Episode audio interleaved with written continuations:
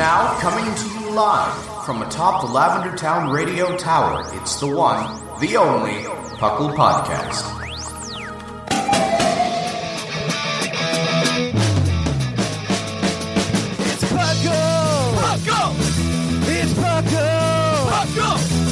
Pokemon Underground Champions League, oh yeah.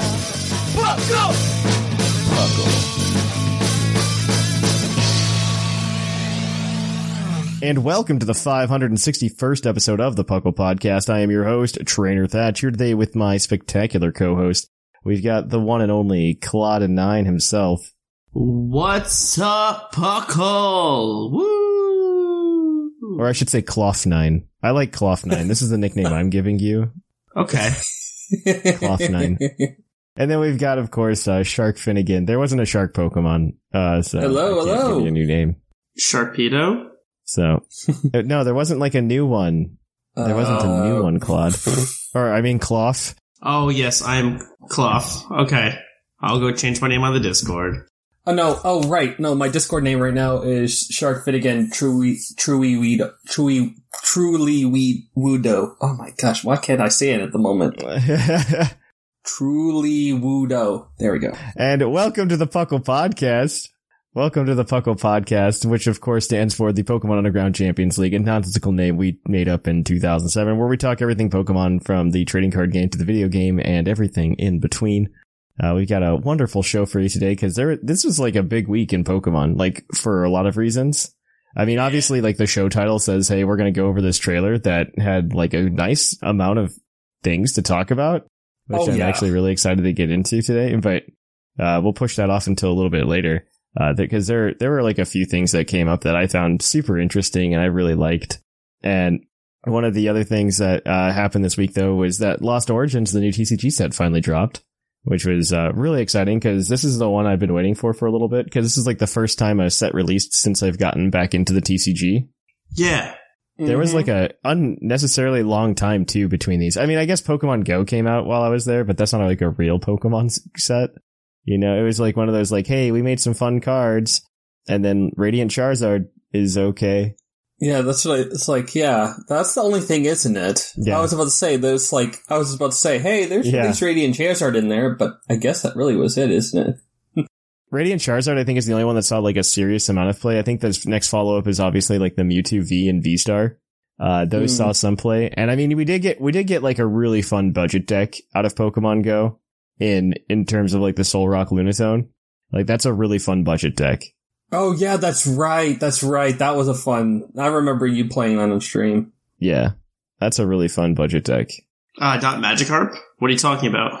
Magikarp was a great deck. Okay, Magikarp's not that fun, though. I had a blast, Magikarp. I'm not going to tell you that you can't have fun playing it, but I personally did not have fun playing it. Well, that's fine. To me, it felt like a worse version of just, like, playing Mad Party. Yes, it is. 100%. Where you just have to discard X number of Pokemon into your discard anyway. Well, now there's Spiritomb, which is even better.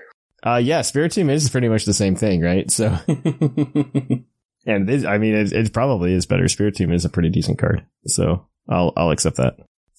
But it's very interesting in those regards. It's been a fun time to sit down and think about it. Just new cards, new things to play with. And it's enough of like a thing where it wasn't like power creep, I don't think, this time. It just brought a lot of things in that were already at the same level. That's kind of what I feel. In terms of like, Palkia is really good, right? Palkia is like what everybody was scared of. Well, Palkia is still the deck to beat. Yeah, Palkia is absolutely 100% best deck in format. I still believe Palkia Inteleon is best deck in format currently. Easily. I'm more trying to future-proof myself anyway for like post-rotation. I'm trying to play as few cards out of D block as possible, because rotation happens in January, which is going to be kind of spooky. Yeah. Yeah, no, it's going to be great, because Inteleon's going to be gone. Like, as a person who plays Inteleon. What else do we lose for D block? Well, we lose Inteleon. That's the biggest one, I think, is that we lose that. I mean, Eternatus, stuff like that goes away. I think we get to keep Urshifu. Does Marnie go away or no? Oh, Marnie does go away, yeah. Marnie goes away. So it's going to be hand disruption right now. We don't have like a a good replacement for right now.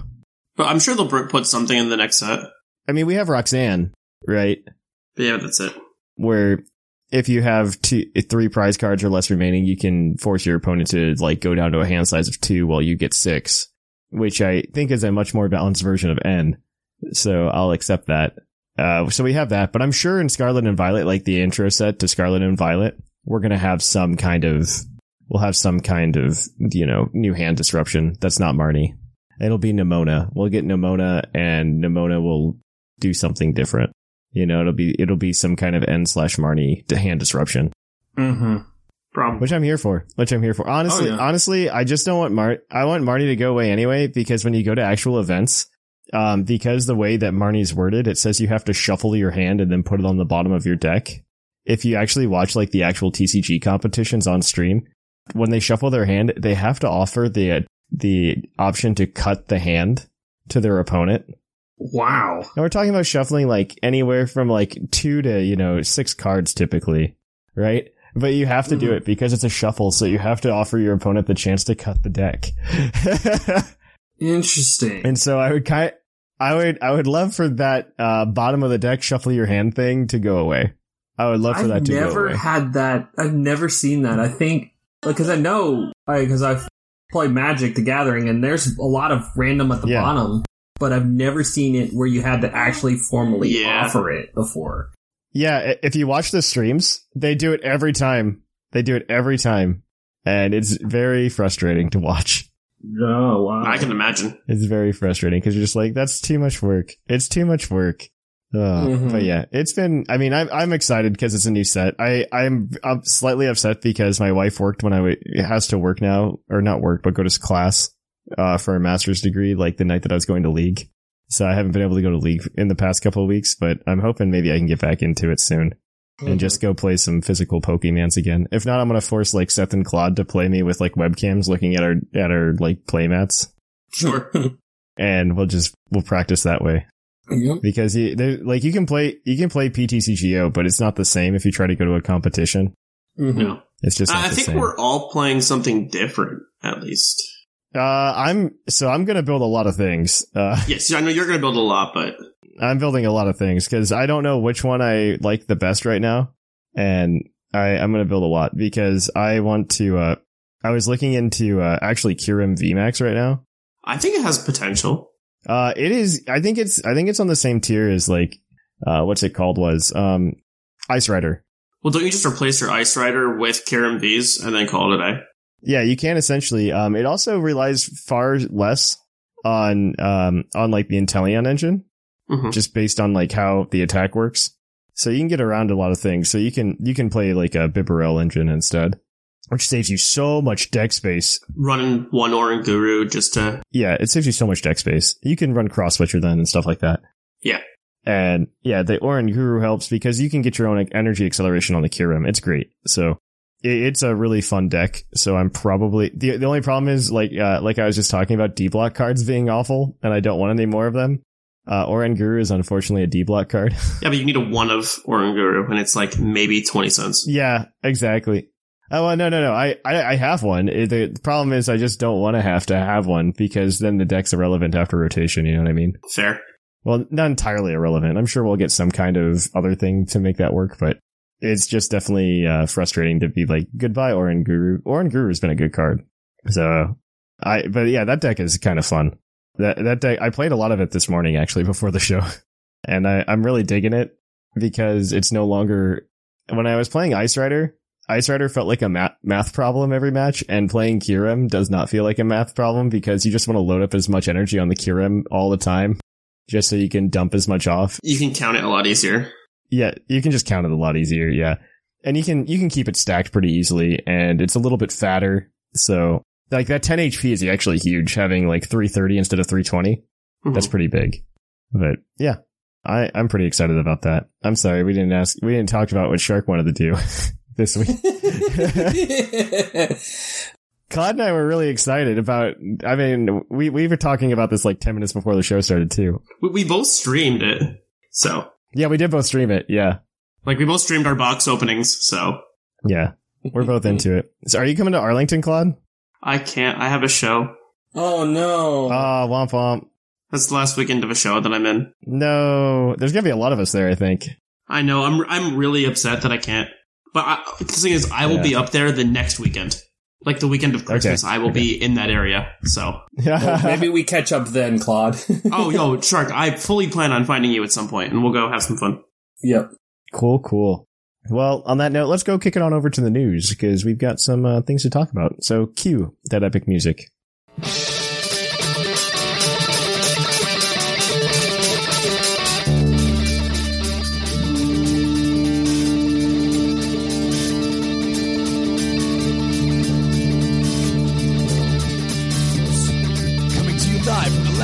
Radio Tower. This just in. And welcome to the news. We've got a few things to talk about that aren't trailer today. The first being that with the announcement of the trailer, we also got a new Scarlet and Violet edition Switch OLED releasing on November 4th, which is in pattern with every single other Pokemon release. There's been a Pokemon console to go with it. I think for the past, I don't know. I think since technically X and Y. Yeah. They did have like the special edition X and Y 3DSs that dropped as well. So this has been going on a while, but like this Switch looks pretty. I love the dock. Oh yeah, the dock looks great. I really think Nintendo is mishandling how they do special edition consoles, because I think they could make so much more money if they just sold me the Joy-Con and sold me the dock. The Joy-Cons. Oh yeah, yeah. I would drop easily $80 to $100 on these Joy-Con right now. Really? The fact that right now I would have to buy like a whole Switch is absurd to me. To get it. Yeah, I think the Switches tend to be like the most designed. They really go kind of all out, whether for good or for bad, depending on your takes on it. I kind of like the little like kind of high school motif they're going with, like all the little like just symbols on the back of the Switch itself. But the Joy-Con, I think, is the best of this. I love the Joy-Con. I don't know that I care at all about the back of the Switch. I think the dock looks wonderful too. I want the Joy-Cons in the dock. Like, so if anybody just wants the Switch, and we can work out a deal, okay? I'll work out it. I will literally work out a deal for this dock and these Joy-Con. All right. So Sword and Shield, we got a few things. First of all, Ash's Sirfetch'd, you can download it. The code is on our Discord server or on Cerebi, whichever place you like to frequent for your download codes to get Ash's Sirfetch'd. Also, for the rest of September, Europe has codes for Genesect, Volcanion, and Marshadow. If a location does email codes again, we will mention it in our Discord. But yeah, right now the codes aren't out. I mean, we could just probably get the PK8s and like just give those out to the patrons or something. So you could. Maybe that's what we do this week. Because the team of the episode definitely isn't going to be exciting. So I'm just throwing it out there. It's not going to be. Dude, the team of the episode is going to be like, hey, do you want another Kyogre, Yveltal, Zacian core? Oh my gosh, no, I was actually right. I hate that I was right. Okay. And I was absolutely right. I hate that I called that. I hate that I called it. I really hate it. Just do an about face and just pull a team of the episode from, like, just pull a team from, like, series 1 or something.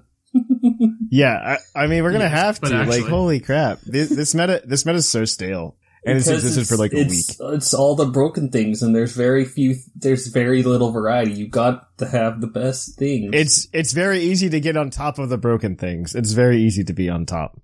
But all right, so we're gonna go ahead. We'll move on. I'm gonna let Shark talk about things that aren't triggering. Yeah, speaking about other giveaways, there is leaked information that GameStop will be giving away their own shiny Eternatus starting this next upcoming weekend. The 18th is what it's looking like. Nice. So yay! We finally get legal shiny Eternatus. Yay! Somebody complained on Twitter. They're just like, oh hey, why do they even do it at the end? And I'm just like, well, they've traditionally just always done this at the end of every generation. Yep.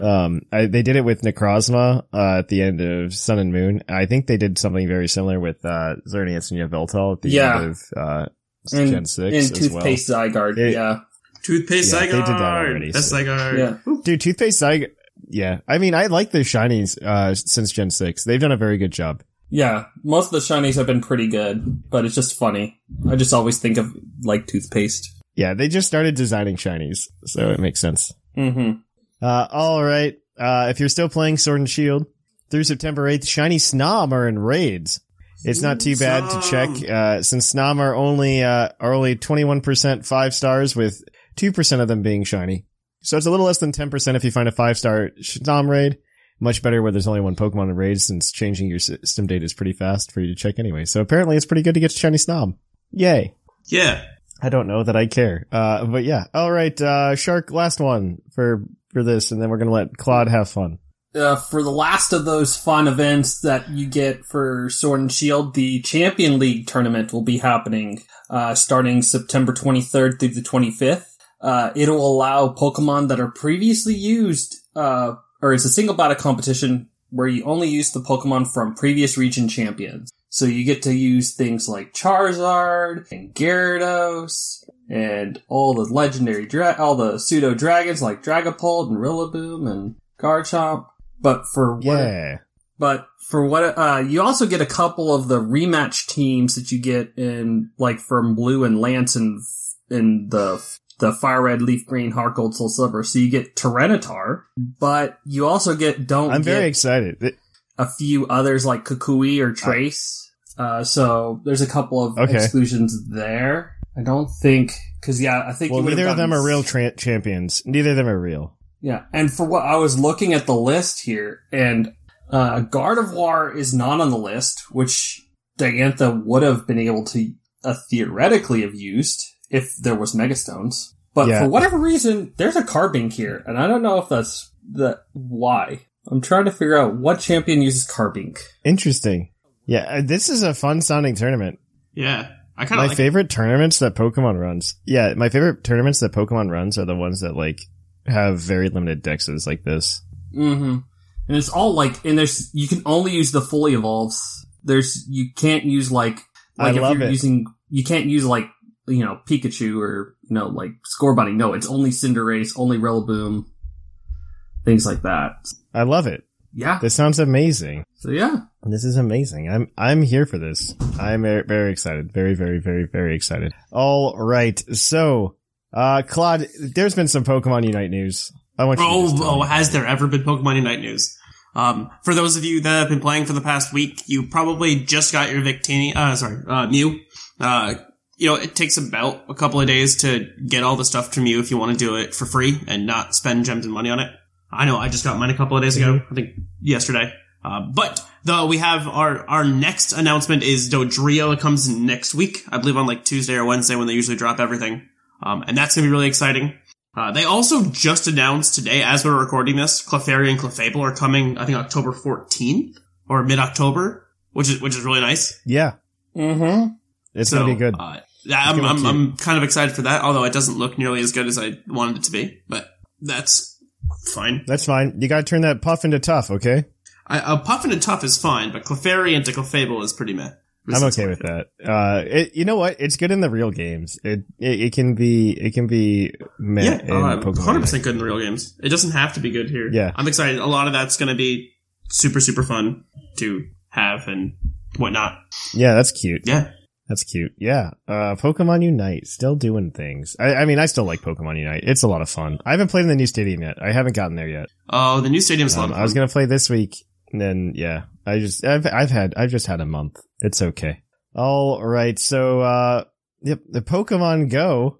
Tell us more, Shark, about Pokemon Go. Next weekend, September 18th, we get the Rock and Rolla Community Day, where you can evolve, to get Meteor Beam as the charge, which actually looks pretty good, where it actually gives you like high damage and guaranteed attack up in trainer battles. So. That looks pretty solid. And also you get quarter hatch distance with all the other typical bonuses you get for Community Day. And otherwise, the only other news that we have that we know for sure is that Shedinja and Starmie are going to be the research rewards for October and November. One of those is much lamer than the other. I don't know that Starmie needs to be a research reward, but that's okay. Maybe they're trying to do it for the competitiveness. I mean, they have Medicham this month. It sounds like they're just giving people a chance to get it that weren't around when it first came out. Yeah, actually, wait. Probably they're pushing Staryu in the research or the special research right now. They're doing with Cosmog. There's 2 Staryus that are in the rewards. Oh, because it's light. It's light. That's why. Yeah, it's why. Lights and stars. Like, it makes sense there, but I'm like... Oh, okay. Yep. Okay. Now that makes a lot more sense. It checks out. It checks out. It checks out. Yeah. All right. So, Puckle's Pokey prediction time. This is part 2 of the Terrestrialization trilogy.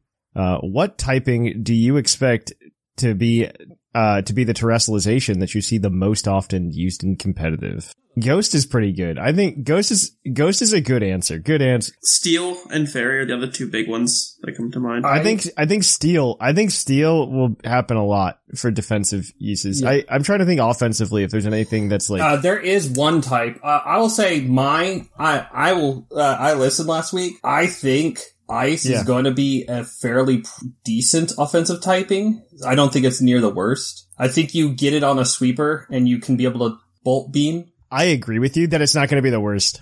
Yeah, but like... that's what I said last week. That's what I said last week, and nobody believed me. Okay? Oh, yes, I know. I believe Pokemon still need to have that move, like a move of that type. Like, I understand for like all the dragons who have that ability, yes. Like, that can work, like offensively, but... I feel like you're going to see more things like Ghost, where it's like, imagine T-Tar, and now it's Ghost. And suddenly, like, you're trying to hit it with fighting moves, and you can't.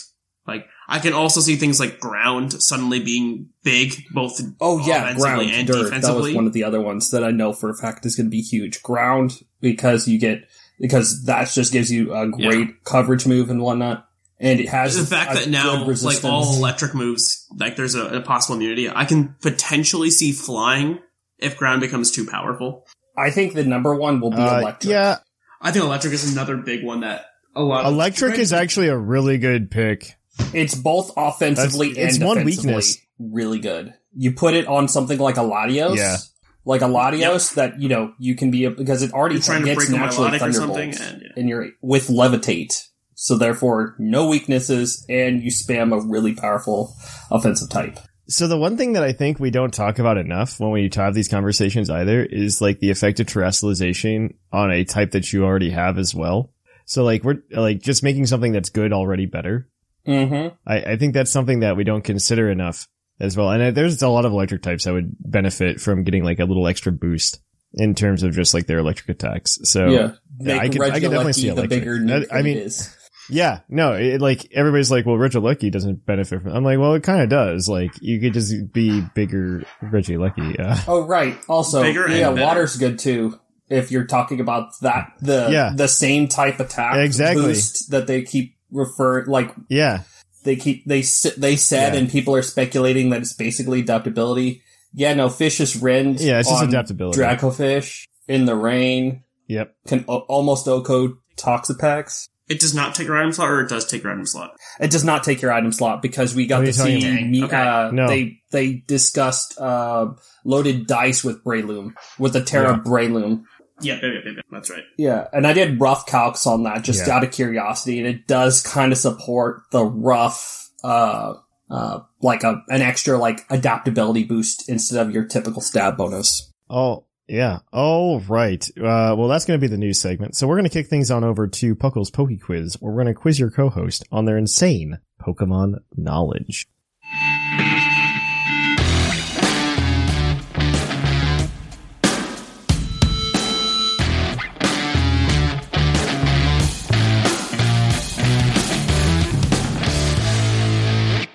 Hello and welcome to the Poke Quiz, the part of the show where we quiz your co-hosts on their insane Pokemon knowledge. I'm Professor Snag with the rules. The co-hosts are working together as a team to answer 5 Pokemon-themed trivia questions that you, the listeners, have submitted on the Discord server. Each question is worth 1 point, with Pokedex and multiple answer questions worth more, for a total of 7 points. The hosts can use a free hint at any time. If they get all the answers correct without using the hint, they can cash it in for an 8th point. And welcome to the Poke Quiz. Our Poke Quiz is the rules that were just said beforehand, so there we go.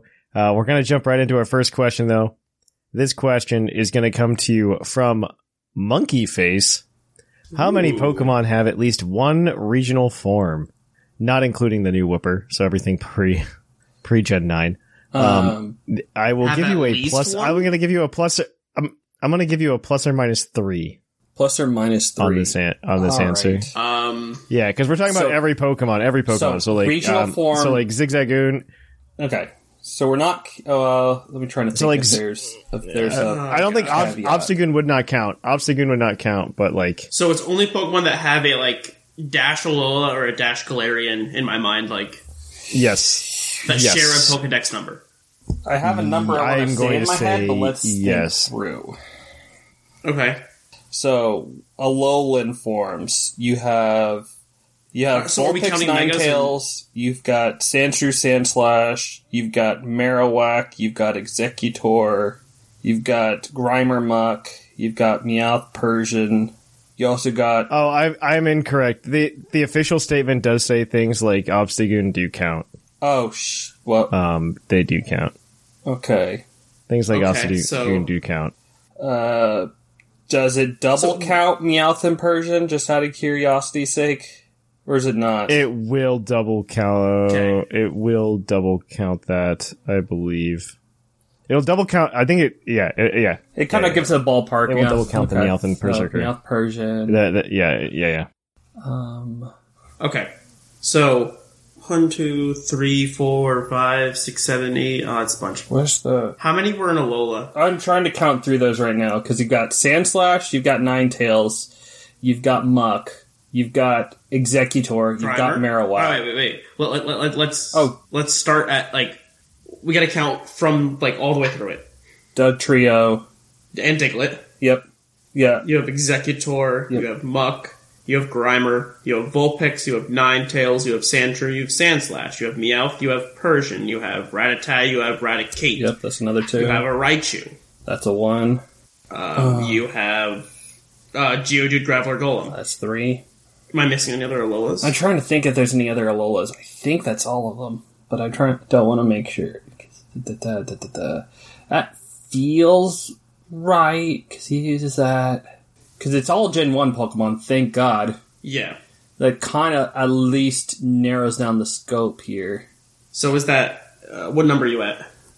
2, 4, 5, 6, 7, 8, 9, 10, 11, 12, 13, 14, 18. 18, okay. Let's keep that 18, and let's move on to Galar. Yep, so we got Meowth, Berserker. You've got the Obstagoon line. That's 3. So that's 5. You've got Rapidash line. That's 7. You've got Corsola. You have Slowpoke, Slowbro. Oh, you got 3 for Boros. First is Slowpoke, Slowbro, Slowking. Yep. So that's 10. You said Corsola. That's 12. Yamask line. Yamask line. So that's 2 more. That's 14. You have Farfetch'd and Sirfetch'd. Yep. That's 16. You have Weezing. Just Weezing. Yep, 17. For 17. The Mr. Mime, Mr. Rhyme. That's 2. So that's 19. You have all 3 birds. That's 22.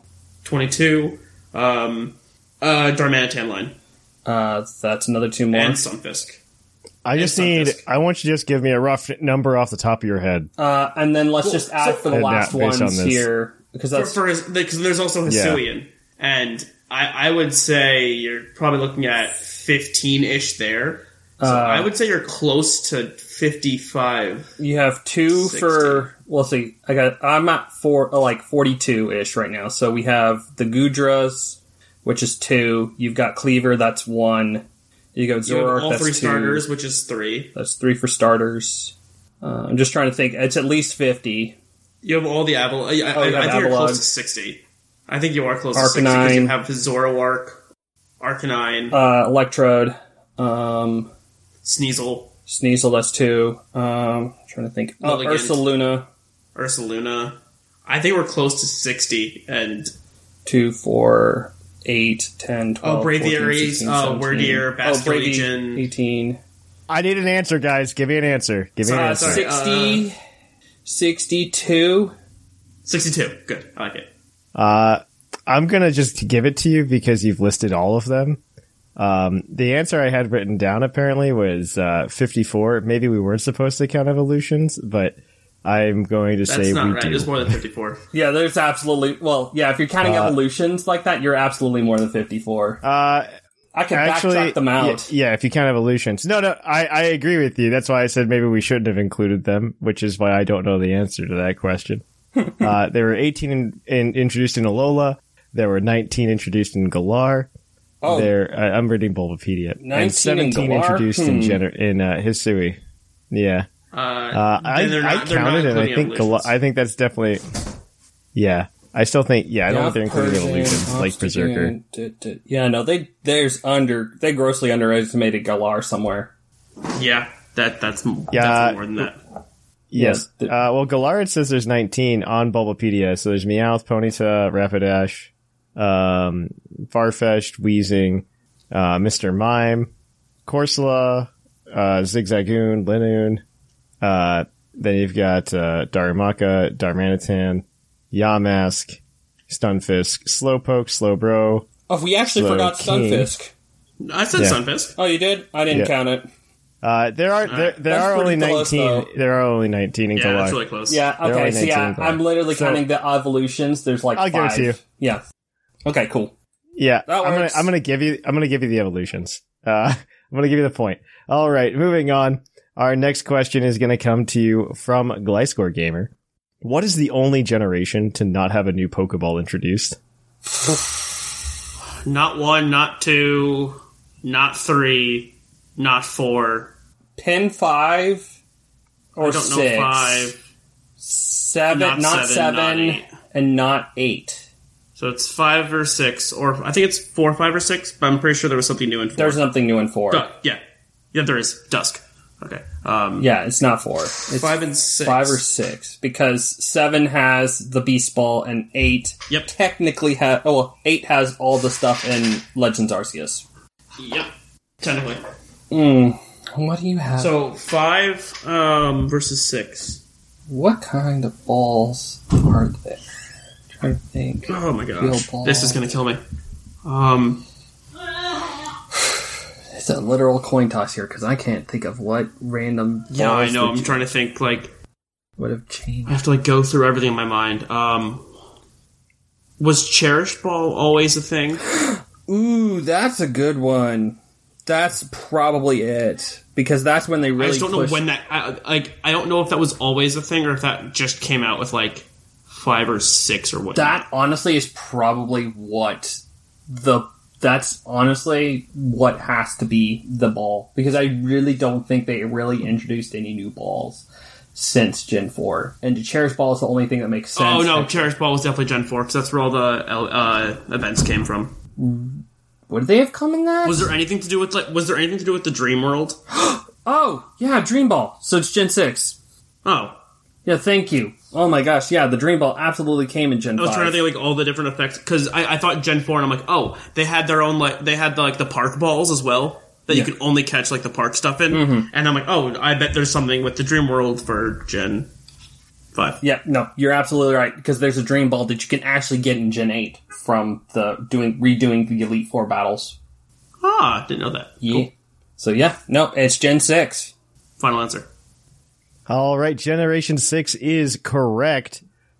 Gen 6 had no new Pokeballs. Gen 2 had the Apricorn balls. Gen 3 had the Net Nest balls.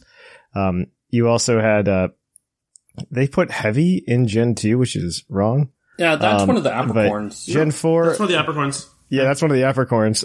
Gen 4 had Dusk, Heal, Quick, and also the Cherish Ball. Gen 5 had the Dream Sport Ball. Well, yeah, it would no Sport. Yeah, I don't think Sport Ball was. No, it was different in Gen 4. You were correct. Because Gen 2 didn't have it, and then when they did the remakes of Gen 2 and Gen 4. Yeah, you're correct. You're correct. Yeah, they did that instead of Safari. And then Gen 7 had the Beast Balls. Gen 7 had Beast Balls, and Gen 8 had the Legends Arceus Pokeballs. All right. So your next question is your Pokedex entry question. I'm going to force you to answer questions a lot faster from now on. Sorry. This next one is going to be from Zay Paladin. It's not your fault. It's my fault for not enforcing the rules. Its Pokemon Emerald entry reads, after spending thousands of years in harsh deserts, its blood transformed into the same substance as sand. It is nocturnal, so it hunts at night. Who's that Pokemon? Did that say its blood turns into sand, or did I mishear that? Yeah. transformed to the same substances as sand. Yeah, this is a new entry to me as well. What the Pokemon thousands of years in harsh deserts. You said Pokemon it's Emerald? Emerald, yes, sir. All right, the desert Pokemon were...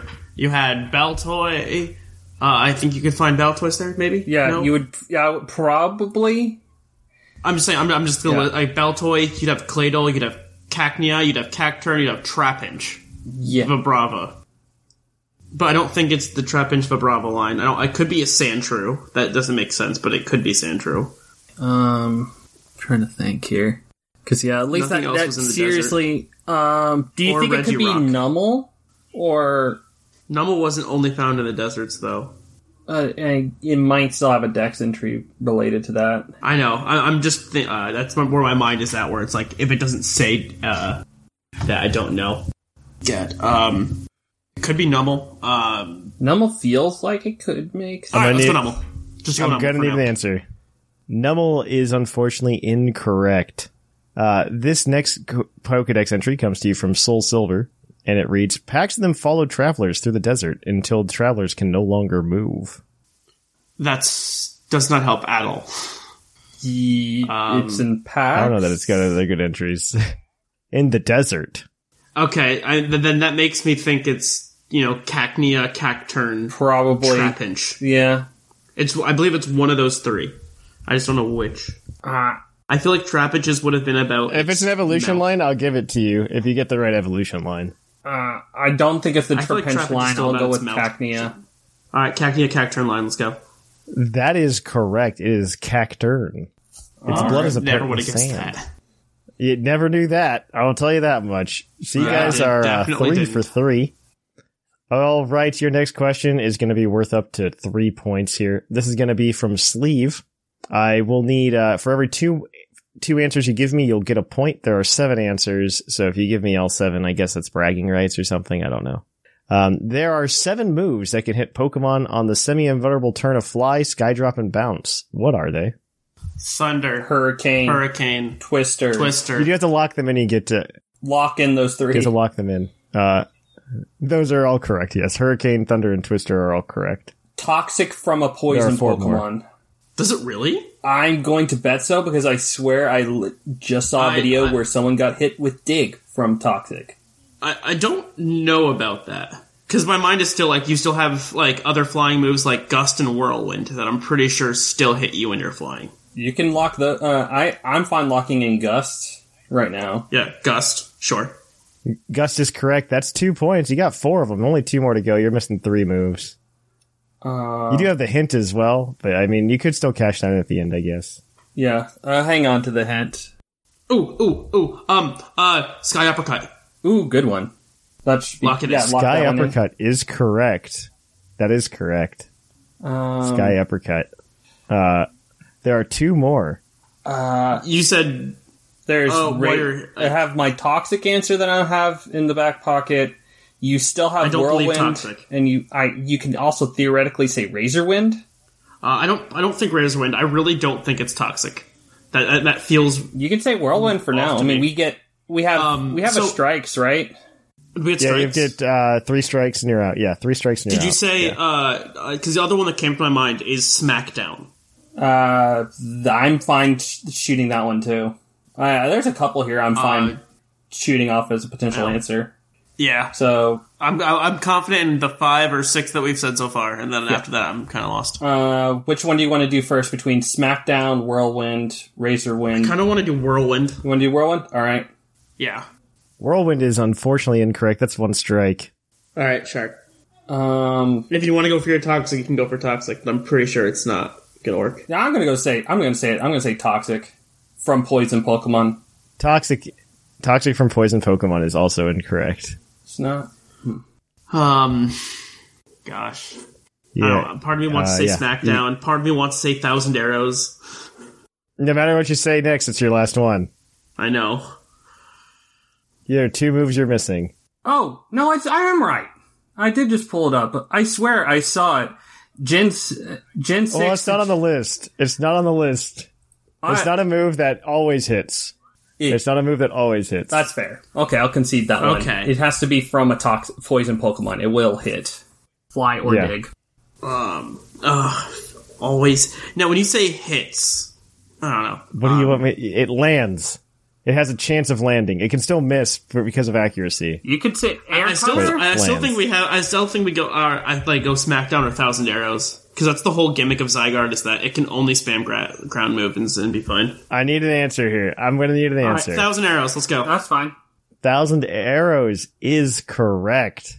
That gets you guys all 3 points there, so you're 6 for 4. The last move you were missing was Smackdown.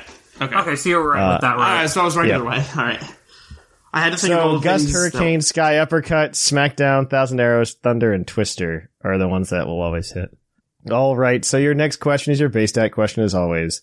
This next one is going to come. This one's going to come to you from Jeremy. Which fire type Pokemon has the highest base HP of fire type Pokemon? Highest base HP of fire? Yes.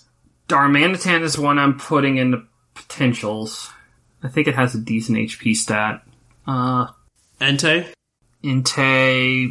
possibly. Entei's 115. Trying to think of I can't think of any other fire type that's higher than that.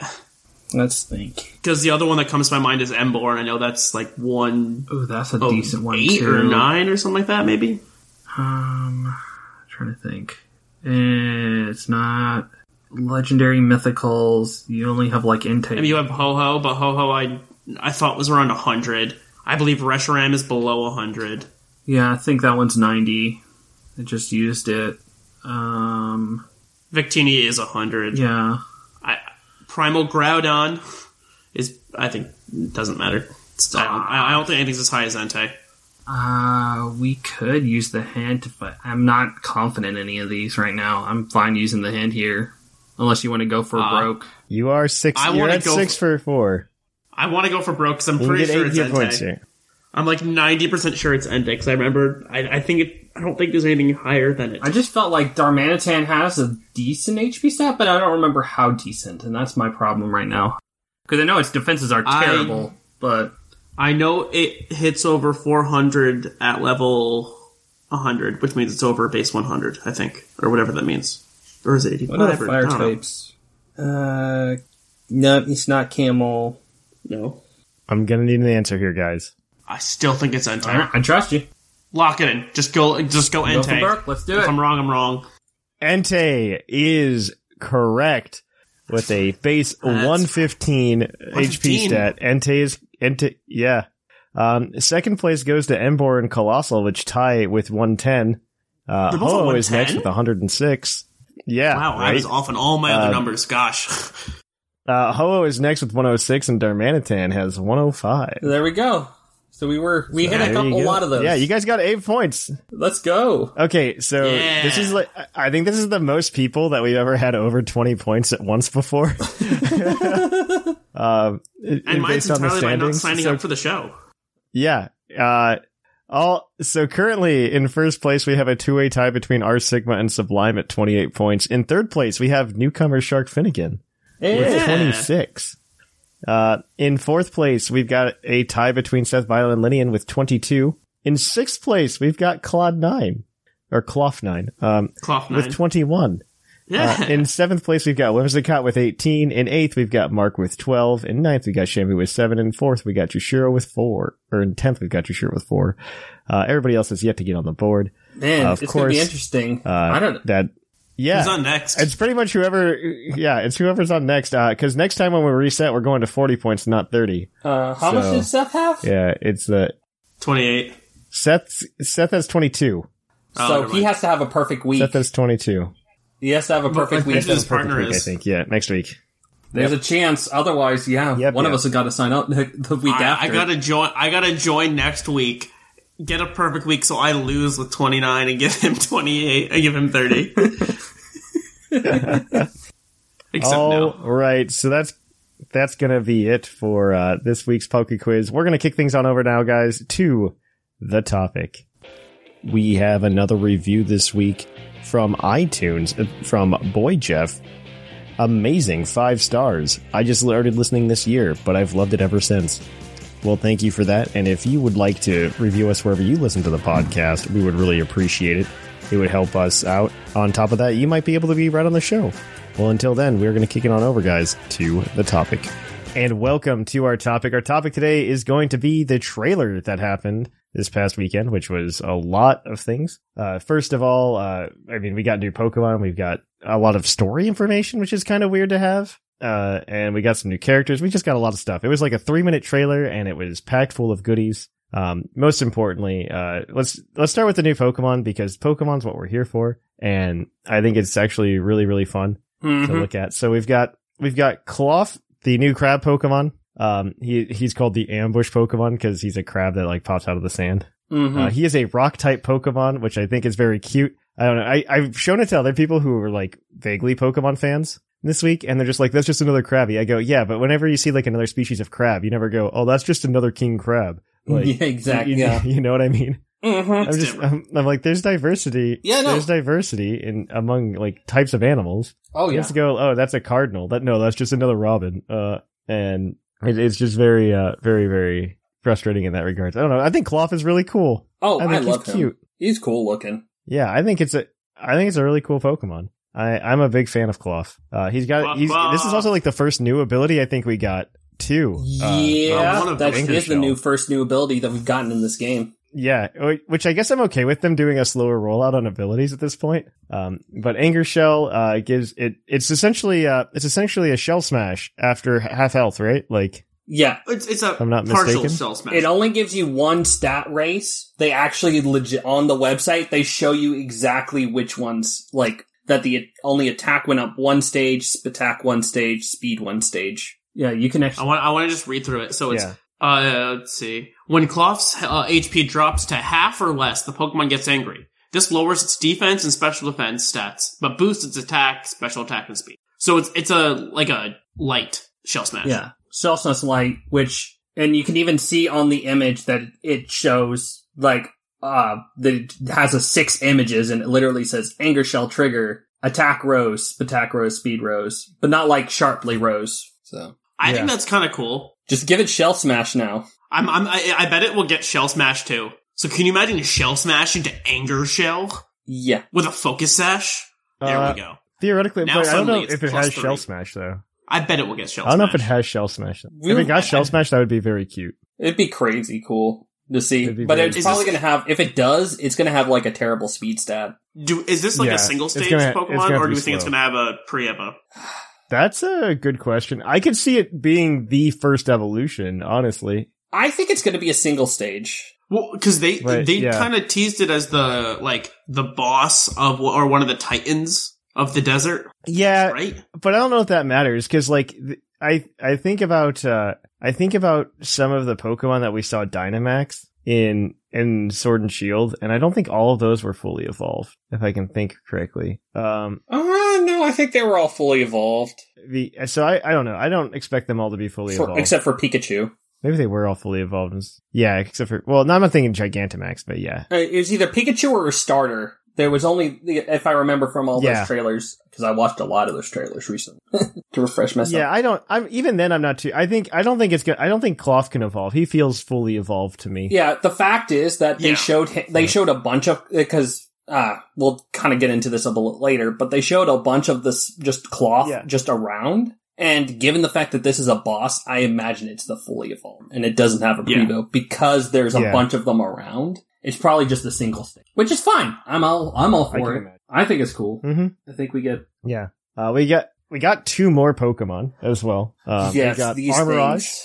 These 2 Pokemon are version exclusives. Armorage is exclusive to Scarlet, and then there's Celluage, who is exclusive to Violet. They are both Fire Warrior Blade Pokemon. Armorage is the Fire Warrior Pokemon that has Flash Fire as an ability, Fire Psychic type. It does have a special move called Armor Cannon. It is just Fire Mega Man. You know what's worse? You want to know what's worse? Something that I found out recently is that the artist who was confirmed to have designed both of these was actually the former artist for Mega Man. Yes, I saw that go around. That's awesome. I'm not even making this up. They literally got to have fun with this. Cause I mean, the first one literally looked like he's got these cannons just like Mega Man OG. So. Yep. Yeah. Yeah, this feels a lot like Rockruff. This feels a lot like Rockruff. Yeah, I could buy that it's a Rockruff.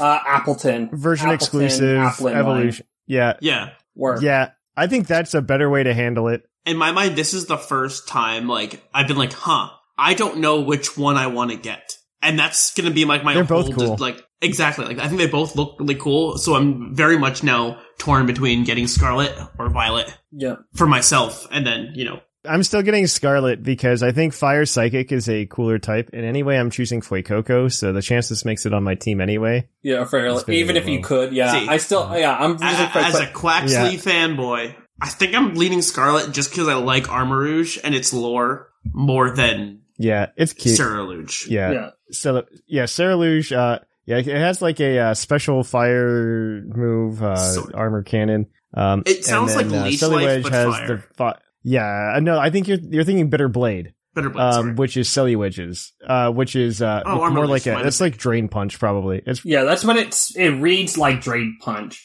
Yeah, it's pretty much Drain Punch. Fire version of close combat. The fire swords. Yeah, yeah. I love that Arcanine attack. It just reads because it all is a powerful move that it drops defenses, and I'm like, that sounds like a special close combat, and that's gonna hit like a truck. Yeah. I also like how it's it lives by the principles of a fair fight. I like that, where it's very much I like very noble Pokemon that are have their own moral compass. Yeah. Conversely, you have a literal edgelord in Celluledge. Exactly.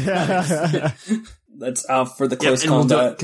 Or close quarters, sneak attack type. So those are the new Pokemon. But I think the more exciting thing was they talked about so many little things because they wanted to go over the quote unquote stories in Pokemon Sword and Shield. Because I was really disappointed when they called them this because it makes the game feel way less open world when you're just there are three stories for you to experience. But I mean, it's in your own order, but I'm just no, don't tell me that there's three straight paths. Yeah, yeah, and you can mix and match, obviously. You can solve them at the same time and, get to different places in each. Which makes sense. That's fine. Mm-hmm. It was just definitely, a very Pokemon way of saying this. Yeah. Yeah, in terms of just being these are these straight paths that you can run on. Remember how they showed you in the beginning of the game, in one of the trailers, where it was you and three other people all at that crossroads, and then they all just go into different directions? Mm-hmm. I think that's basically what they were saying. Like, all right, you can follow any of your quote-unquote rivals/friends on an adventure. Yeah. So every single one of them gets their own type of thing. Because we have Nemona, who wants to do all the gym battles, which is your standard game, which isn't bad. Yeah. Yep. Well, they call that Victory Road, where you have to go fight the gym leaders. That's what they call it. It's the gym challenge. Nemona's involved.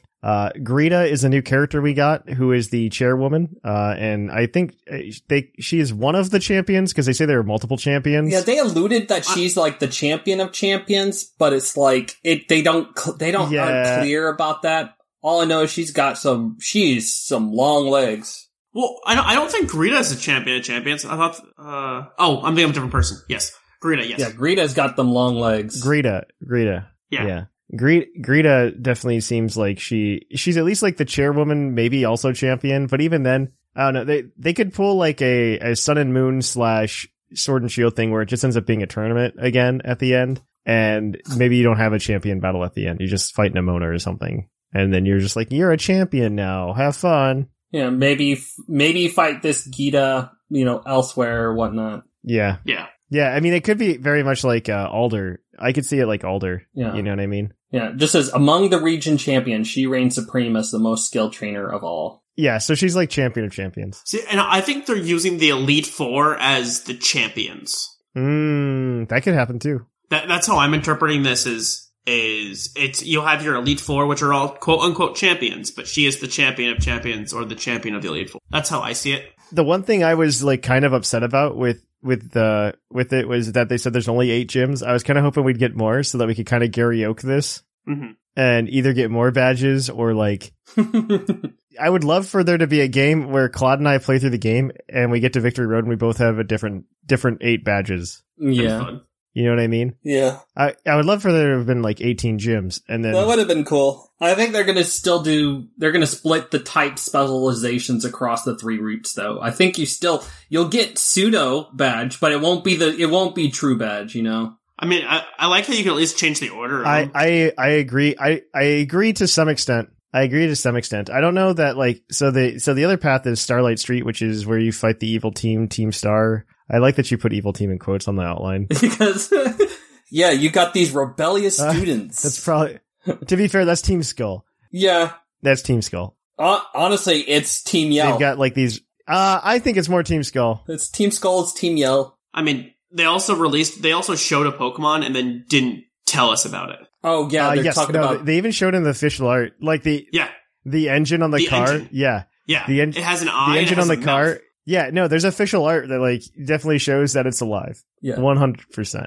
I'm looking at the official art right now, so... Definitely some kind of Pokemon. Which I think is really cool. Yeah, it's definitely a Pokemon of some sort. Yeah, so... Yeah, the art... They always do really good art for these releases, and they never sell it as, like, a print. Oh, they It's should. Very upsetting. Oh, yeah. We'll get into my favorite one in a second here. See, the only thing that I'm quote-unquote worried about is they mention how you have to make your way to all these Team Star bases to take down their boss. And it sounds like it's just going to be a gauntlet of trainers over and over and over again. Yeah. I'm curious if it's going to be anything different or if it's just going to be... It really depends on, like, how engaging, because, like, it's a new type of battle to, like, go through that gauntlet with auto battle, quote unquote. Yeah, that's the biggest thing to me that I want to spend some time on, because, yeah, they've announced this Let's Go feature that essentially you can send them out. Yeah, I haven't heard a lot. I didn't get a lot of it out of it, like, on the website. I didn't see a lot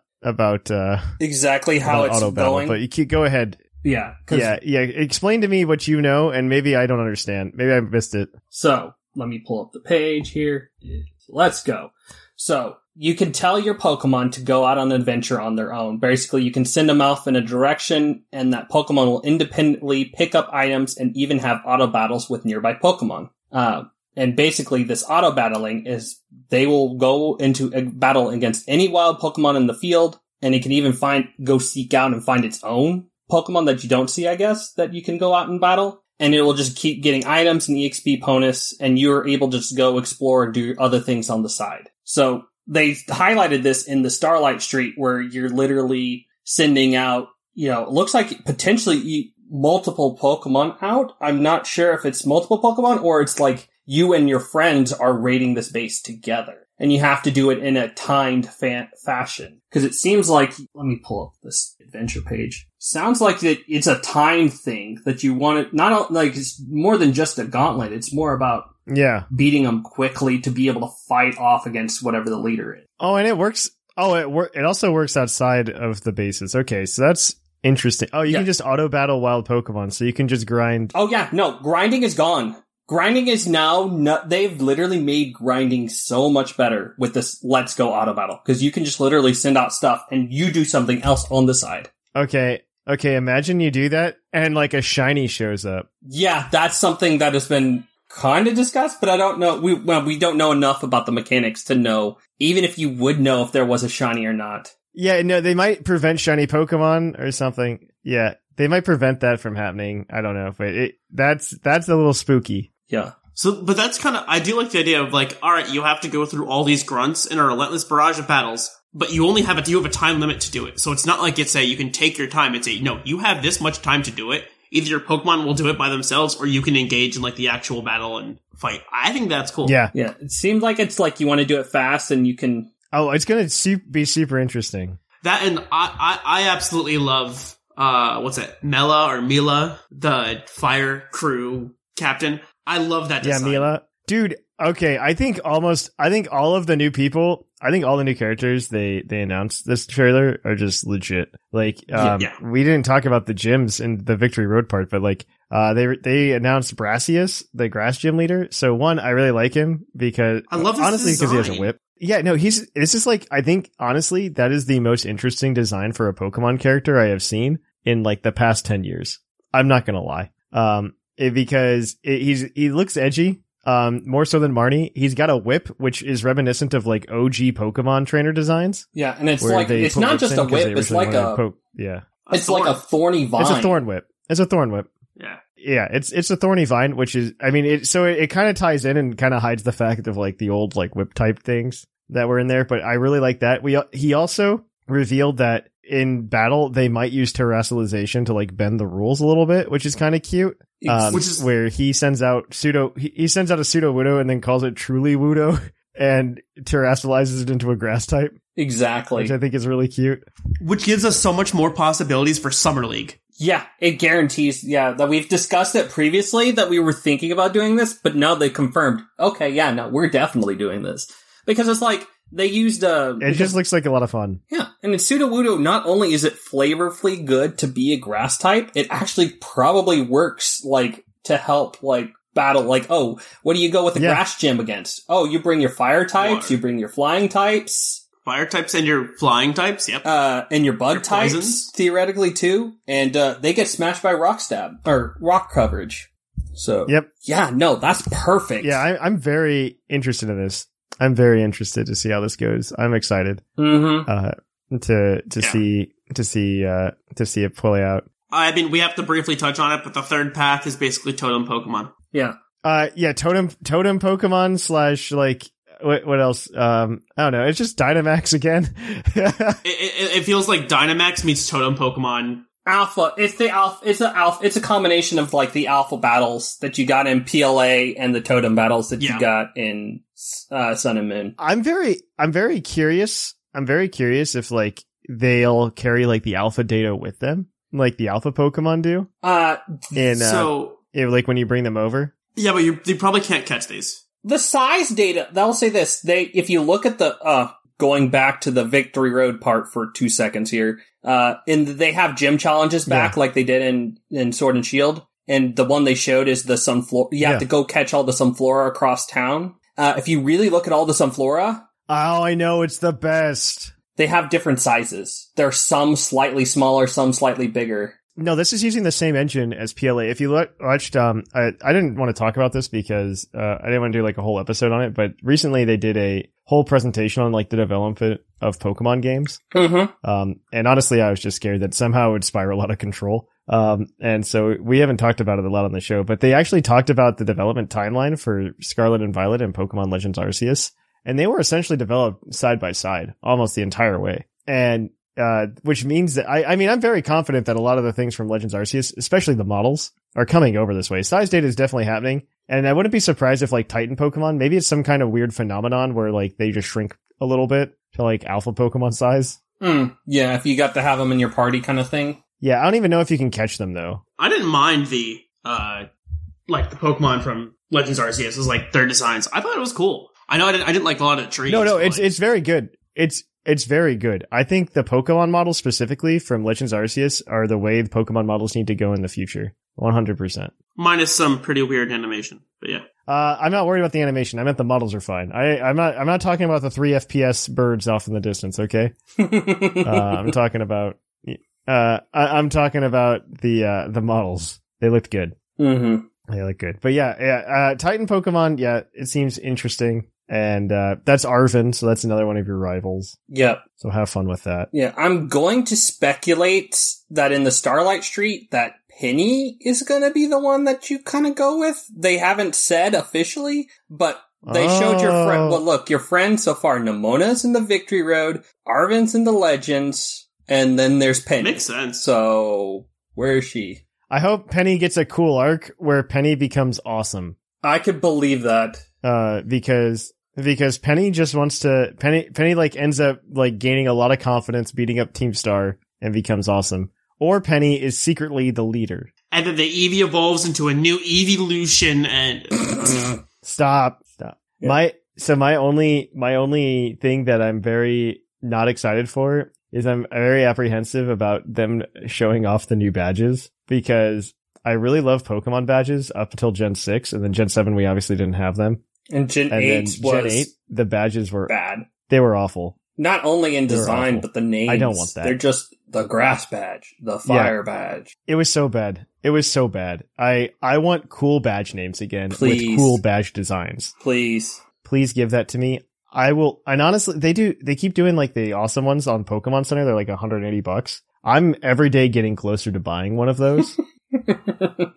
And if they like, I'll buy the Gen 2 ones. If they come up online, I will buy the Gen 2 ones and the Gen 1 ones. Those are the only ones I really care about. But honestly, if Gen 8 has, or not Gen 8, Gen 9, this is Gen 9. I lost track of which Gen was which last night, and I felt really disappointed in myself. But I would love for these to like look awesome. Yeah. I just want them to look cool again. Give me cool badge designs. Even the Gen 6 badge designs were good. I like them. I just like when they're one coherent set. Like, this is what the region looks like. How's their badges look like? I'm here for it. Just no Gen 8 design, please. And give them good names. Good names, please. Yeah, there's some potential here. Good names. Just don't say the type badge, please. There's still some synonyms you can use. I can't wait to get the Sunflora badge. Sword and Shield was very phoned in. Although I'm fully expecting the first one to be the Thorn badge or something like that. Or the Whip. Yeah, Thorn badge. That's all better. Into that. I'll take that. Thorn badge? I'm here for it. And can it be his whip but rolled up? And then, like, we can have, Grusha?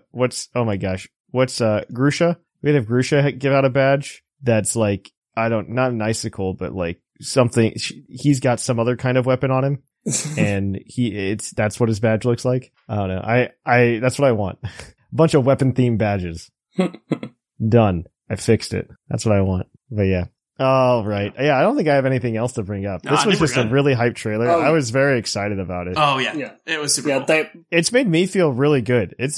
I feel really good about this game. Yeah. No, it looks good. The minimap, they showed a lot of this minimap, and it looks good. It looks like you'll be able to use it like the way you want to, just kind of be able to get you to places without actually being like a nuisance, like, you know, Gen 7s. It looks like you can fly to Pokestop or Pokecenters again, like you could back in Sword and Shield, which is good. They also confirmed new Pokemon. Well, not new, but like Pokemon that hadn't been revealed previously, such as Kamala. Kamala, yes. Finally, you get to come back. Oricorio. Oh, yeah. Oh, that's fun. Showed up, which was really cool. Ooh, Revelation Dance. Curious if I get that again. Dunsparce. Yeah. I'm very excited. Dunsparce got announced, Weavile finally got announced, Bonsly and Sudowoodo weren't announced until this either. Tropius, Zangoose. What's really cool is if you look at a lot of the Pokemon they're showing off, were Pokemon that didn't make like the DLC cut for Sword and Shield. Like a significant number of them. Yeah. They're doing it on purpose because they're very aware. Yep. And I am here for it. I will let them do this to me and play me like a harp. Yeah. Because that's all that Thatch really cares about, is that Drowsy's back, baby. Yeah, Drowsy's back. Drowsy. That's what we care about. Oh, you got confirmation about Teddy Ursa line being in there and the Goodger line being in there, so you get the chance to actually use the PLAmons, more than likely, at some point. I assume we will be able to use pretty much every PLAmon, only because, and I saw this earlier in the trailers, before Teddy Ursa was announced, they showed the moon. And that's kind of a big deal because the only other Pokemon game that ever showed the moon was Legends Arceus. Well, partially because you can't actually look up in any other Pokemon game. But yeah, no, that makes sense. That's true. But the only one that you've ever seen the moon in has been Legends Arceus. And that means that we probably will get Ursaluna. Yeah, I think Ursaluna will be there. Please, I love that. I believe we will get most of the stuff like that. They've only shown Hisui and Zoroark so far, which is exciting. But I know they've.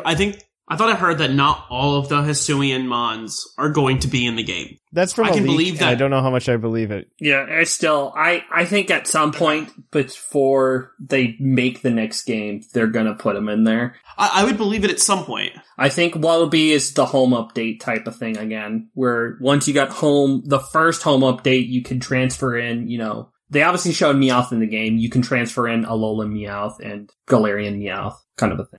I think it's going to be a lot of, I fully still expect DLC, correct? Right? I expect DLC to show up where we'll get the ability to catch like up to like 800 Pokemon or something stupid in this game. Probably.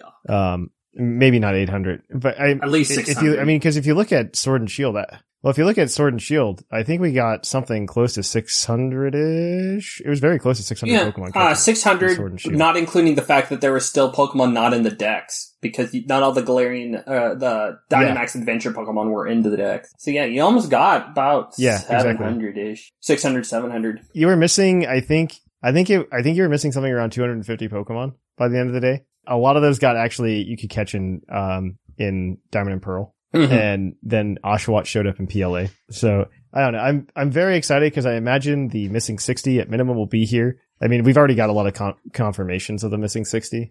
Except for Furret. I have not seen my Furret yet. Oh, yeah, I have not. Furret's not a member of the missing 60. I don't care. I'm missing my Furret. To be fair, the Furret should be in this game somewhere. It'll be there. I think it'll be there. I don't think Furret's going to end up in the game. I think it will be. I think if it's not shown soon, it'll be in the DLC. It's going to come back. Boo. Yeah. I don't want to wait, 6-7 months for DLC. I'm actually pretty excited for DLC. I don't know how they're going to do it, but I am very excited for DLC. Mm-hmm. I mean, same. I don't want to wait. They're obviously going to do it, but I'm very excited for it. We'll see. We will wait. But on that note, I think this is a good place to stop. So let's wrap it up here, and we're going to kick it on over then to our Pokemon of the episode. Woo! We'll catch you on the flip-flop. Pokemon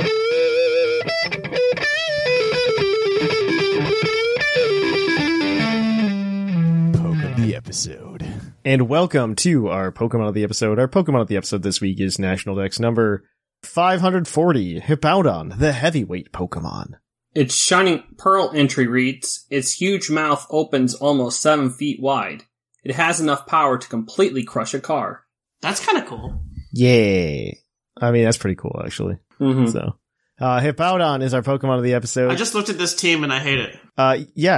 Welcome to this format. We got a BSS team today, guys, and let me tell you, it's going to be bad. What are the rules of this format? No rules? Yeah. The rules of this format are...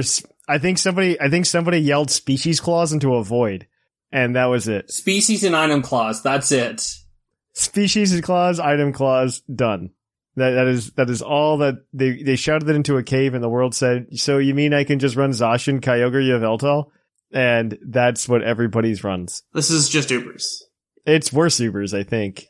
Cause didn't Zacian Crown get banned from Ubers or no? In Smogon Ubers, Zacian, both Zacians are banned. Yeah. The only Pokemon to ever be banned from Ubers. Yeah, I was gonna say, I was like, Zacian's banned. Yeah. So this is worse than Ubers. Yeah, this is just Zacian. This is almost anything, this is basically anything goes because Zacian's allowed. I love it, and Kali Shadow has is flipping us just on the teeter edge of being banned from Ubers. Yeah, it's really bad. The only reason it's not is something like Yveltal, which is also on this team? Yes. So this is Hippowdon. Hippowdon's the odd man out on this team, but it's got, Hippowdon's a good Pokemon though. I mean, Sandstream is the ability. I think it technically has another ability. Maybe? Sandforce. That's Sandforce. Yeah. It technically has another ability that people never run because why would you? It's a Sand Setter. 108 HP, 112 attack. 118 defense, so he's a bulky boy. 68 special attack, that's fine. 72 special defense, so if you want to try to hit it, that's the way to hit it, is to, use a special attack of some sort. Though, oh no, Sand only helps you if you're a rock type in your special defense, so that's okay. And then, speed of 47, so it's slow, but who cares? It's a good tank boy. Yeah, it's just tanky, and Sand is always good, and especially, so this is BSS, so this is singles. Where you just pick three, bring them all in. And Hippowdon actually works pretty well in this format because you can just whirlwind and you can definitely take hits from a Zacian as a Hippowdon if you spec yourself right. Mm-hmm. And you can stop things. It's got a place. So this Hippowdon has a Citrus Berry. It's got Sandstream, obviously. 244 HP, 196 defense, 68 special defense. It is definitely spec to live a Zacian. Impish nature. Earthquake, and this is the fun part. This is this is cute and something that people typically run with Hippowdon, though, is Earthquake, Yawn, Whirlwind, and Stealth Rock. The Yawn's there to stop any kind of Dynamax shenanigans because your opponent can Dynamax and you can just click Yawn, take a hit, Yawn, and then they have to switch or they fall asleep, and they lose their last turn of Dynamax, which can get you up on the edge. Can you Whirlwind Dynamax? I don't think you can work Whirlwind to Dmax, but you can't. But Zacian can't Dmax. No. Yeah, I'm just curious. Okay. Yeah, Zacian can't Dynamax. Yeah. But the Stealth Rock Whirlwind strat also works really well, because you can force things in, get rocks damage. And when Yveltal's on every team, Yveltal's one of those Pokemon. Break some sashes. Hippowdon could just do some work and just really wear down a team to the point that you could bring in a sweeper, like any of the other 5 Pokemon on this team, and probably get some good work in. And so we've got this team's definitely built with a Trick Room mode in mind, like anti-Trick Room. We also have Yveltal because it's Series 13, the most unluckiest series of all. And it's got a Life Orb, 252 special attack, 252 speed, running literally everything a Yveltal should be running with, if that's an attacker. It's Modest Nature, Dark Pulse, Oblivion Wing, Heat Wave, and Sucker Punch. It's doing all the things that it's supposed to be doing because it's Yveltal. Yep, this is just the offensive version, which is good.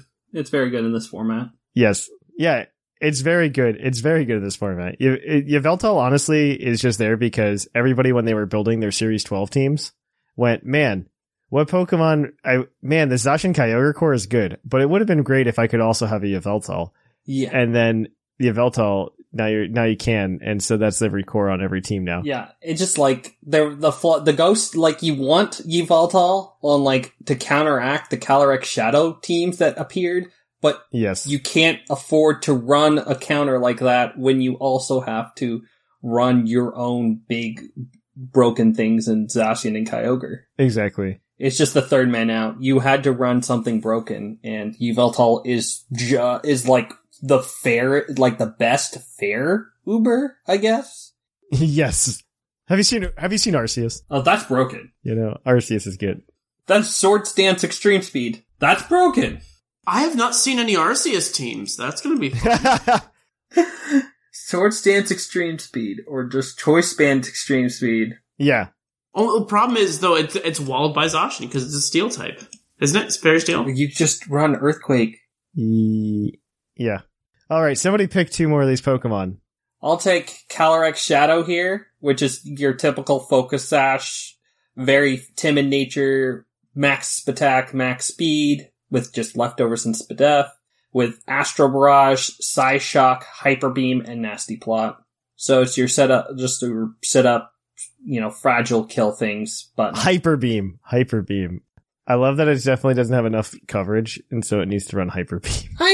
Calyrex Shadow could theoretically run something else, but I guess it doesn't have anything for dark type. Well, for Yveltal specifically, it's like Mud Shot. You have Double Kick. What are you talking about? Well, for Yveltal, you have Cry. You don't get to use Calyrex's grass moves as coverage options, unlike the Ice Rider as well. Oh, do they not have big Cal? Oh, you don't. Never mind. Nope. That'd be way too broken if it did. Yeah. And then, but this one is a nice, fun option that I think is a good counter to some of the other big threats in the format. You have Dialga with max HP, 236 attack, and then 4 in defense, 4 in Spadef, and 12 in speed.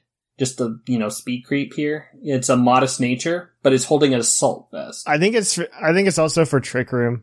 Yeah. It's definitely for Trick Room, too. Yeah, it probably helps out a little bit in the Trick Room, but also I think it's a decent resist to a lot of Kyogre stabs, which is why Assault Vest is a good... Oh, yeah, no. Yes. No, Dialga and Palkia have seen a lot of play in Series 12 just because of Kyogre. Yeah. Yeah, it's a good counter. Yeah, Kyogre is good, and you need things to resist water and thunder and ice beam. It doesn't resist ice beam, but it can at least tank it fairly well. Exactly, which is, you can't resist all of them. The problem is it has a bad Groudon matchup. Yeah.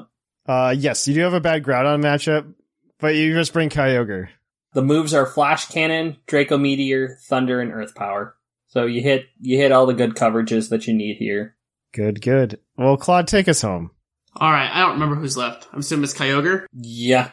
With a Choice Scarf, 4 defense, 252 special attack, 252 speed, timid nature. Surprise, surprise to absolutely no one. We have water spout, surf, thunder, and ice beam. This is your fast boy that hits hard and sets the rain. It is Kyogre. And then who's the last one? Zacian. Zacian. Cool. You can't have a team without Zacian Kyogre at this point without, hurting yourself drastically. So we have a Zacian. Adamant, 220 HP, 252 attack, 4 defense, 4 special defense, 28 speed.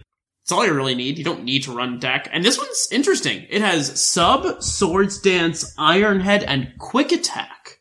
Ooh. So a different variation on your normal Zacian. Meant to hit things hard and then quick attack to finish things off. Mm-hmm. Yeah. You get your stab behemoth blade.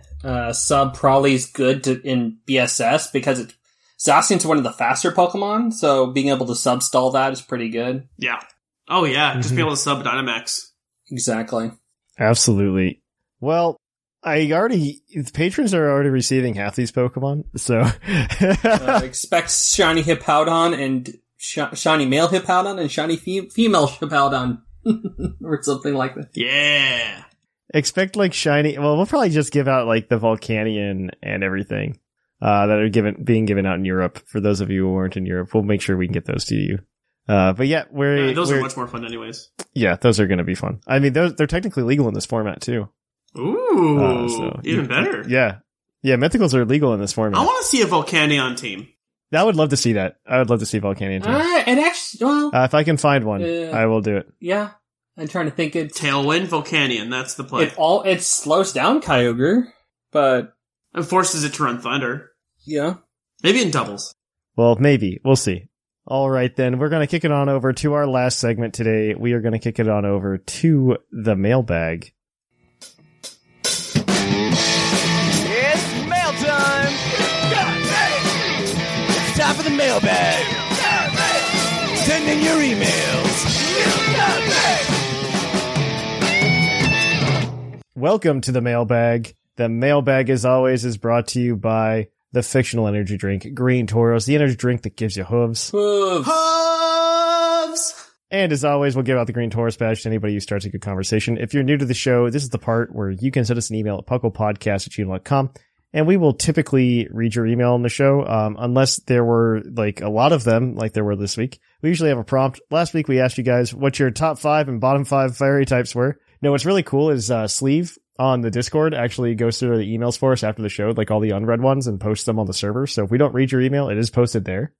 Additionally, when we do the top 5, bottom 5 types, and a lot of people write in, he'll actually do a PowerPoint full of the statistics. Yeah. Oh my gosh. Which I think is really cool. Yeah, it's really cool. Oh, yeah. I got to put together my top 5 for numbers purposes now. All right, give me a second. We did ask everybody what their top 5 and bottom 5 fire types were, or top and bottom. Maybe one or two. We don't have to get all 5. But we're going to go ahead, and we're going to jump into it. Our first email is going to be from Walrain1106, which means that there were a 1105 Walrain before him, and we got to get into it. So, what it do, Puckle Crew? Walrain1106 here. And I've got a couple takes regarding the topic. By the way, I completely agree with the Mr. Mine opinion.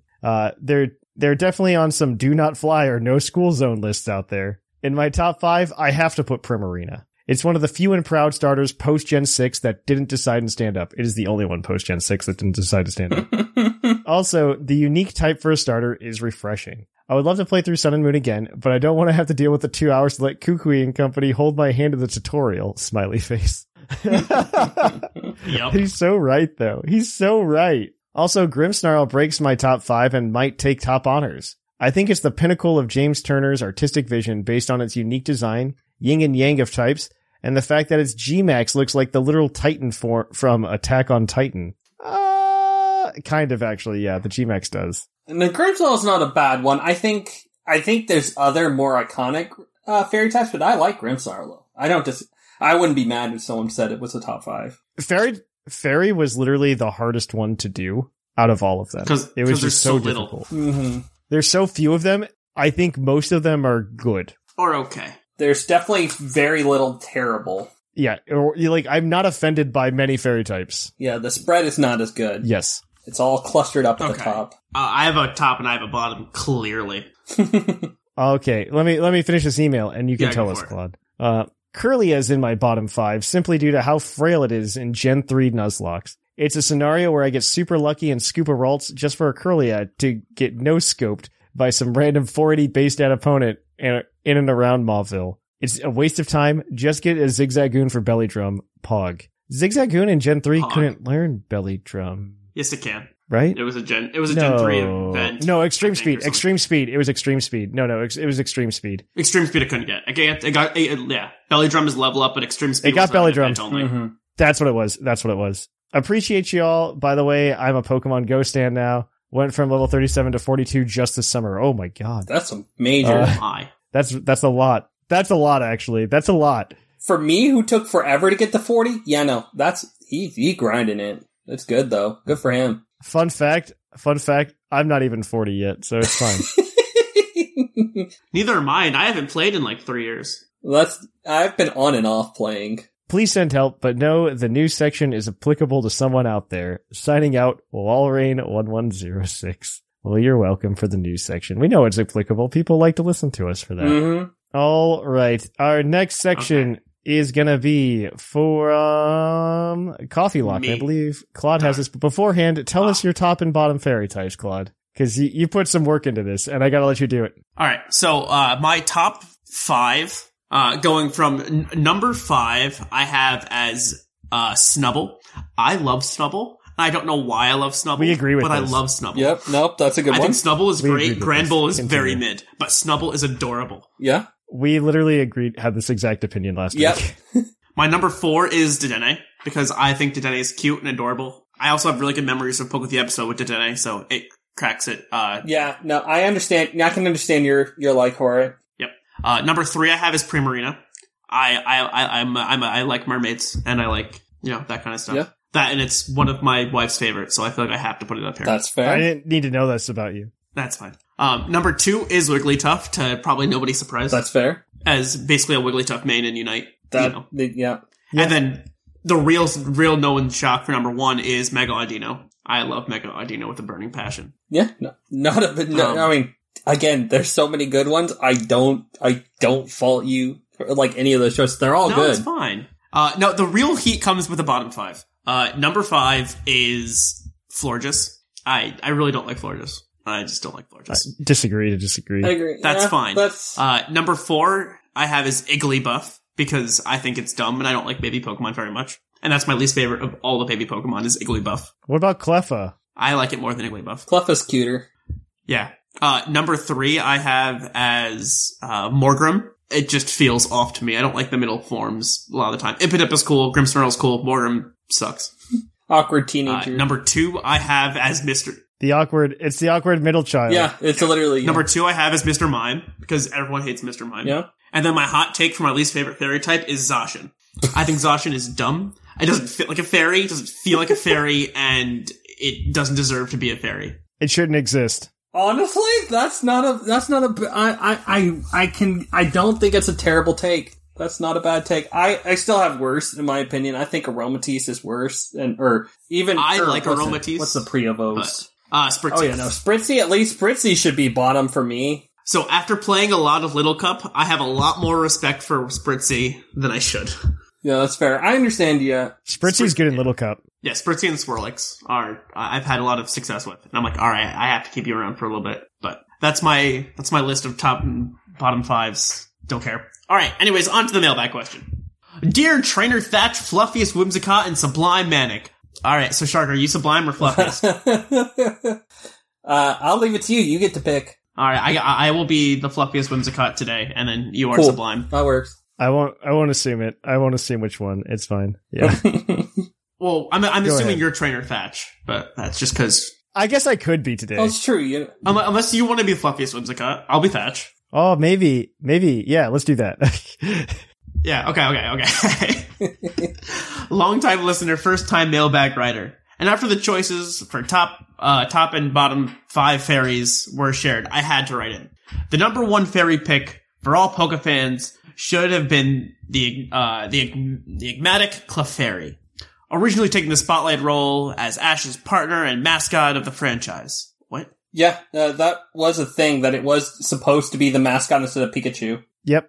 Anyways, I've watched this Pokemon dance under a full moon in the anime, to every Monday in GSC, and finally in Arceus, with all the grace benefiting a fairy. Clefairy stands the most iconic fairy Pokemon, just as Gengar does with Ghost, Pikachu with Electric, and yes, Thatch, Charizard with Fire. Stop. I don't remember saying that, but sure. Charizard with Fire, okay, so like, I've been trying to be better about social media, right? And I put up an image of, it was an image, that I found that was, Pikachu and Charizard giving each other's thumbs up. And the caption was Pikachu and Charizard acknowledging each other when they realize they're going to be in every single game forever. And I put our own caption that said like, thanks, I hate it. And the number of text messages I got from my IRL friends that like saw that tweet, it was very high. All right. Well, following up, Gardevoir is a magnificent second place choice representing a competitive edge with an appropriate design. Sure. Especially considering the combination with Gallaide's fighting type. The idea of a princess and a warrior from the same line should appeal to most fans. Klefki is my next recommendation for top 5. It's a jingle, jingle, jingle, jingle. Okay, as this bulky Pokemon, it doesn't really have a lot of good stats. I don't think it's that bulky. No, it uses its screens. It's not that bulky. It's literally the typing screens. Okay, yeah. With one of the best typings in the game. Yes, that is true. Is not an object mon. Okay, a common misconception, but Klefki is not a floating metal fairy made of keys. I mean, that is true. Unlike her Candlemon, Litwick, or the ice cream cone Vanillite, Klefki holds the objects and is not made of them. That is true. No. It's literally a key ring. Like, Klefki is a key ring. It's the key ring. It's not the keys. It is the key ring. It is still an object. Key rings are still objects. Yeah, true. I love the image of a mighty Hydreigon cowering in fear of a Klefki jingling its keys. Florges can take the number 4 slot, being the first new pure fairy type introduced, with multiple forms to give everyone a design they love. And I hate Florges. I think it's useless. I think it doesn't do anything, and it's a waste of space. Anyways, you're wrong, lastly, okay. I would pick Togetic. Standard for me in every gold silver playthrough. Its design is equal parts whimsical and adorable. It could have easily been a mythical resembling Mew and Celebi's designs. I like Togetic. Togetic's fine. Anyways, bottom 5, I will start with the most controversial take of all. Togekiss is number 1.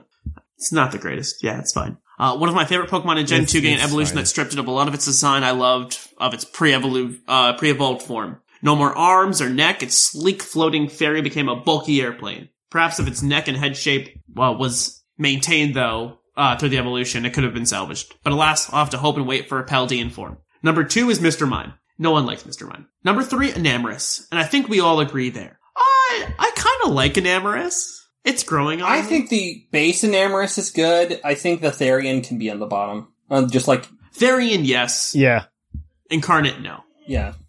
But I need to see more of it and play with it more. Because it was just an afterthought in Legends Arceus before I can truly give it a thought. Anyways, I'm with Thatch for Alcremie in the bottom 5, so I'm adding it here. And while Alcremie is a cute Pokemon, I prefer the monstrous Slurpuff from my cake Pokemon as we've had for a few gens. Finally, I want to add Grimmsnarl to the list. I love the first 2 evolutions of its line. However, Grimmsnarl seems to be all over the place, losing the demonic pink color of Impidimp and being bulky in all the wrong places. For a Pokemon whose signature move is False Surrender, I can never imagine falling for it as it is the size of a bear and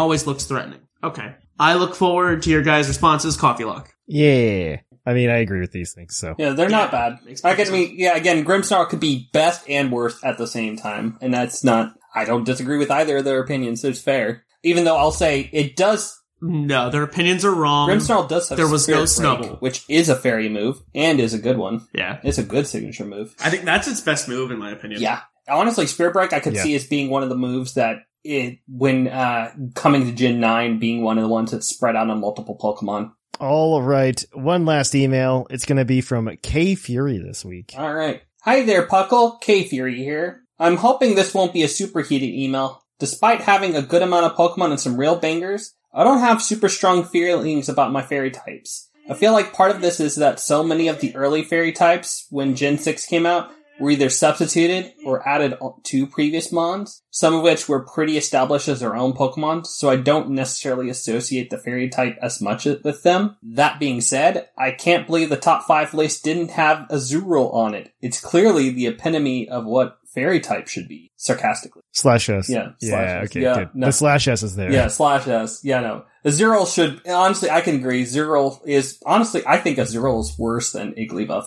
I could see Azurill. Yes. I don't think Azurill should exist. That's the first thing. Shouldn't. I don't think it should exist. Yeah. I don't think baby Pokemon should exist. There, I said it. That's not bad. I take either. I agree with you for most of them. I think Pokemon like Elekid and Magby and Pichu have their place. Yeah. But I don't believe that Igglybuff needed to exist, or Cleffa, or Azurill, or why not? I don't think they needed to exist. Or Mr. or Mime Jr., or Toxel. Yes.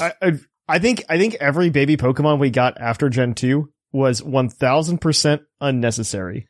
Toxel's different, I'll say that. It's designed as a baby, not that it got to become a baby like the rest of them. So I think Toxel's okay. It shouldn't have been a baby Pokemon. Yes, I think baby Pokemon are dumb with the except after Gen 2. I think most of the Gen 2 ones are okay, but even then that's cutting it. Like Elekid I really like, because then it lets you get Electabuzz early game in new generations, which I think is fine. But it's the other things I don't like. Smoochump's great. I like Smoochump. Mm-hmm. All jokes aside, I feel that some of the post-6 Gen fairies, Xerneas, Deontay, Mimikyu, the Tapus, and Grimmsnarl come to mind, were more established as fairy types. They can come to mind more than some of the others. The dual-type fairies do pretty well when they take the secondary type and mold the fairy into it by being some sort of mythical or cute, which is why some stuff like Alolan Ninetales or Gardevoir work, too. It's definitely a good complementary type that adds solid visual or in-game lore component to other types. I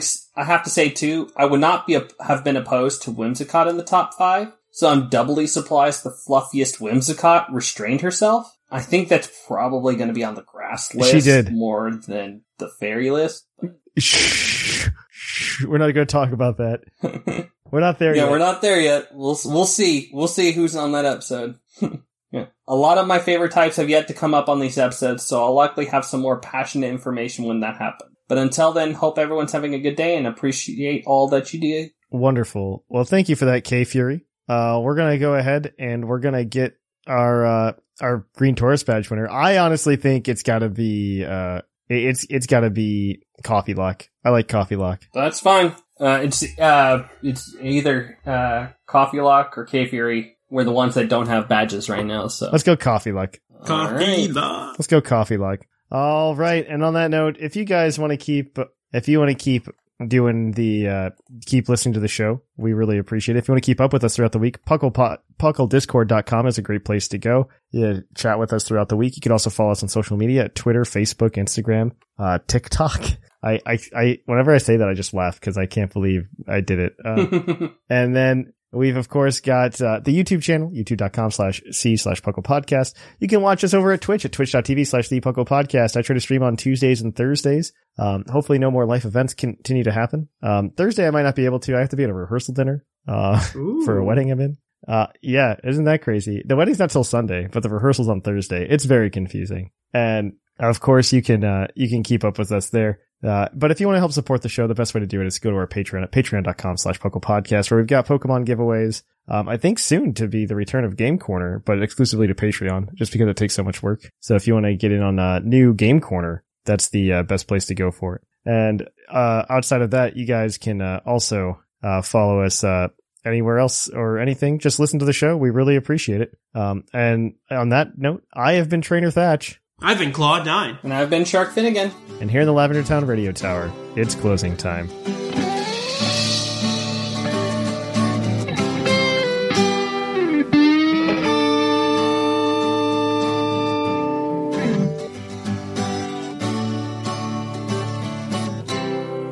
It's closing time in Lavender Town.